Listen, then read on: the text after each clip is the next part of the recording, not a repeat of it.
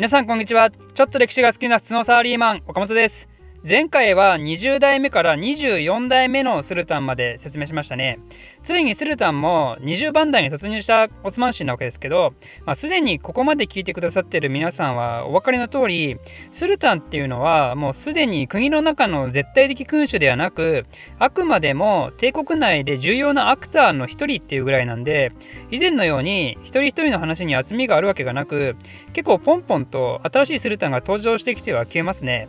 それでまた同じような名前が多いわけで、メフメトとかアフメトとかね。なんで正直この辺りのスルタンって覚える必要なんかほぼないので、まあ、今回もいろいろ出てきてますけど、ふーんって感じで流してくれればいいと思います。最初の頃は兄弟殺しで基本的に親から子にスルタンが引き継がれていったのに比較しても兄弟殺しの廃止以降は新スルタンとして兄弟とか老いとかが出てくるから正直誰が誰だか分からなくなってくる頃だしね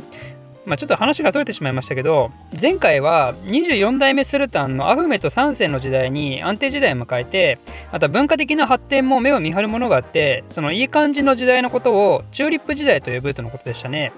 でもそのチューリップ時代もすぐに終わりを迎えることになって何が起きたかというとやはり戦争ですね。花を愛せるほどの余裕がなくなってしまったわけですよ。戦争によってね。今回はどことの戦争かというとキリスト圏ではなく同じイスラム圏の東方です。東方のずっと長いこと戦争していた相手といえばサファビー朝ですけど今回はちょっと様子が違うんですよね。実はサファビー朝はこの時アフガン族っていうスンナ派の一派によって滅亡寸前までやられてたんですよ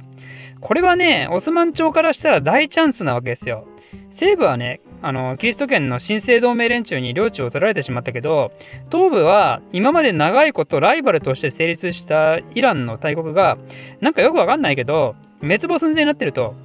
ということで失った領土をその分保管するようにイラン本部に侵入するんですよね。まあ、これは当然ちゃ当然の行動なような気もするんですけどでもねここでオスマンにとってまた予想外の事態に遭遇することになってなんとイランのナポレオンとまでの意味を持つイラン史上の大英雄が登場するんですよ。その人物をナーディル・クリーベグと言います。まあ、ナーディル・シャーって言った方が分かりやすいですね。この人は一言で言うとめっちゃ強いわけですよ。てか、イランのナポレオンとか言うけど、ナポレオンより前の時代の人だからね、この人。この評価自体がいかに西欧史中心で世界史が語られてるかっていうことを表してるわけですよ。まあ、その話は別にいいんですけど、このイランのナポレオンことナーディルはですね、サファービー朝の国王を後ろ盾にして、アフガン族とオスマンのことをイランから駆逐しまくるんですよね。で、オスマン国内では、この戦争の敗北によって、また国内で反乱が起こって、このクーデターによって、アフメド3世はスルタンを降りることになります。で代わりにアフメト3世の甥っ子がマフムト1世として第24代目スルタンに即位します。マフムト1世の時代にもナーディルとの戦い続くんですけどナーディルがアフガン族倒すためにアフガニスタンに行ってる間にねオスマンはイランに遠征していい感じに相手の都市を制圧してでもナーディルが帰ってきたらまたそれ取り返されてみたいな本当に肉肉しいですよねオスマンからしたらなんで俺によってこんな時期に生まれてくんだよみたいなねまあ、サファビー朝がもっと中央集権的だった時代ではねこういう人がいても単に目立てなかっただけかもしれないですけどでもサファビー朝が弱り切ってすぐにでも殺せそうなこんな時期にめっちゃ強い怪物系の人が出てこなくてもって気持ちにはやっぱなりますよね。でナーディルはサファビー朝を後ろ盾にしてどんどん力をつけていったんですけど結局最終的に彼はサファビー朝を滅ぼして自分の王国であるアフシャール朝を建国します。なんで長いこと争い続けたサファビー朝っていうのは自分たちではなく向こう隣のアフガニスタンによって瀕死になって最終的に同じイラン人によって倒されることになると。このアフシャール朝建国の後は特にオスマンと大きな構成がなくなることになってまた西方の方もヨーロッパ諸国との戦争もまた特に起こらない時代が続くことになってここでまた安定的な時代を迎えることになるわけですよ。チュリップ時代の安定の後ナーディルとの戦いで一時やれてまた安定の時代に戻るわけですね。この時代はまた文化的発展が著しくなることになって西洋のバロック式建築をモスクに取り入れたりあとは経済的な発展も目を見張るものがあったようでその商売相手はもちろんキリスト世界も含まれてたわけですねオスマンからヨーロッパへは綿花やコーヒーが輸出されたようですでそういうキリスト圏の商売を担ってたのはオスマン帝国の中のキリスト教徒たちだったんですよつまりイスラム教国でありながら経済の発展の一角を異教徒が担ってたんでオスマン帝国内における異教徒のプレゼンスが上がってきてたんですよね。その影響っていうのはやはり良くも悪くも今後オスマン帝国内で起こるようになってきてしまいます。例えばマフムト1世はその発展をしている最中に心臓発作で亡くなってしまってその次にマフムト1世の弟のオスマン3世が25代目スルタンに即位した時にはイスラム教の原理主義的締め付け策がなされるんですけどあまり帝国民は言うこと聞かなくなっちゃうんですよね。これこそまさに多民族帝国として発展してきた国の苦悩の一面であってスルタンが持つ国内での影響力や威厳っていうものが低下している証拠ですよね。でオスマン3世もまた胃痛でスルタン即位後たった3年で亡くなってしまってその後任としてあのチューリップ時代を作ったアフメト3世の息子のムスタファがムスタファ3世として即位することになります。この人の時代にはある戦いをオスマンは経験することになりますね。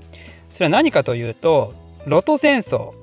高校世界史では確実に習うやつではないんですけど、いや、習うかもしれませんけど、一番有名なロト戦争はというと、多分1877年から始まるやつなんで、それの100年ぐらい前のロト戦争ですね。ロト戦争っていうのは文字通りロシアとの戦争になるんですけどオスマンとロシアって、まあ、南北でめっちゃ近いこともあって戦争しょっちゅう起こるんですよ。この前の時代も含めてですけど、まあ、大体2 3 0年に1回は起こりますね。もはや定期イベントですよ。お最近やってないからやっとくかみたいな。でそのムスター3世時代に起きたロト戦争はオスマンにとっては結構痛い結果になってロシア相手にボロクソに負けるんですよ。これによって黒海北岸の領土を失ってさらにはオスマンの長いこと支配下にいたクリミア半国が独立してしまってさらにオスマン帝国内での通所特権であるカピチュレーションもロシアに与えることになったんですよ。カピチュレーションって覚えてますかね？あのオスマンがまだ強い時代にフランスに友好の証として与えていたものですけどこの時代らへんからはこのように強いヨーロッパの国に無理やりその特権を奪われる感じで不平等条約のような扱いになってくるんですよね。そういう意味だとこの時代のロト戦争はオスマンっていう国がヨーロッパの大国についに膝を屈してオスマンが列強にどんどん食い物にされ始める一番最初の契機とも言えるかもしれませんね。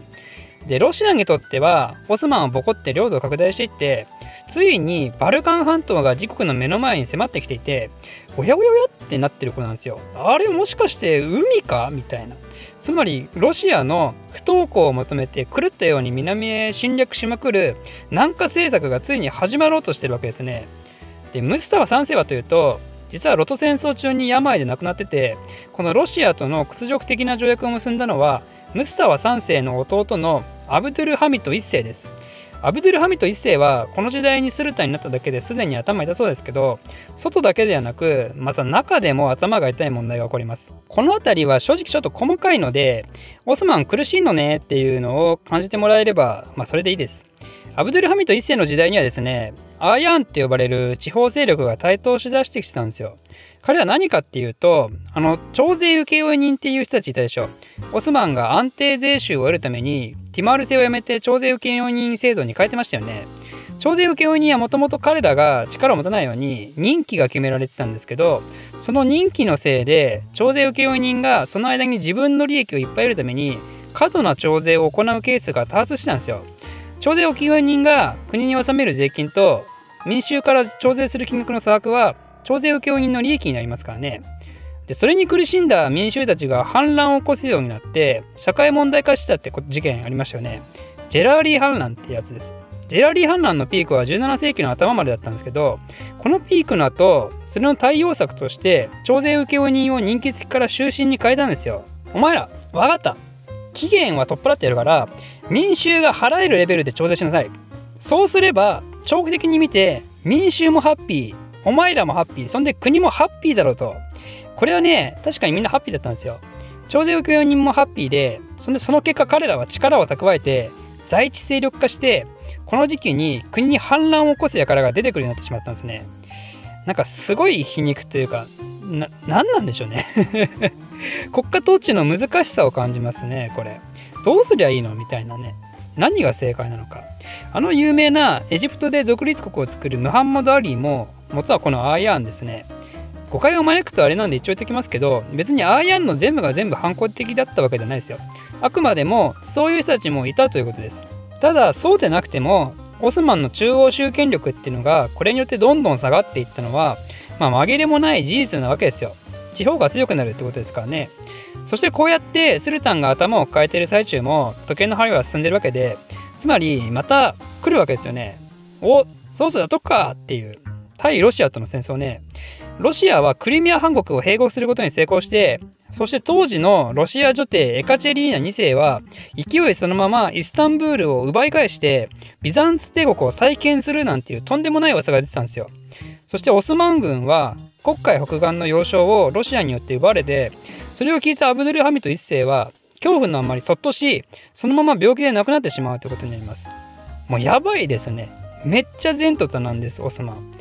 このままオスマンはロシアによって乗っ取られてしまうのか。はたまたそれに対抗するために何かしらの策を講じてくるのか。この続きはまた次回説明したいと思います。最後にちょっと告知ですがオスマン氏の次のテーマのアンケートを始めました。YouTube チャンネルのメンバーの方限定になりますがチャンネルページのコミュニティ内で投票できますんでふるってご参加ください。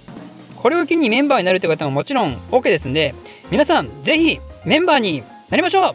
ろしくお願いします。岡本個人 Twitter アカウント開設。興味ある人は岡本歴史で検索してください。私の非生産的なつぶやきに興味ある方はぜひフォローお願いします。ではまた。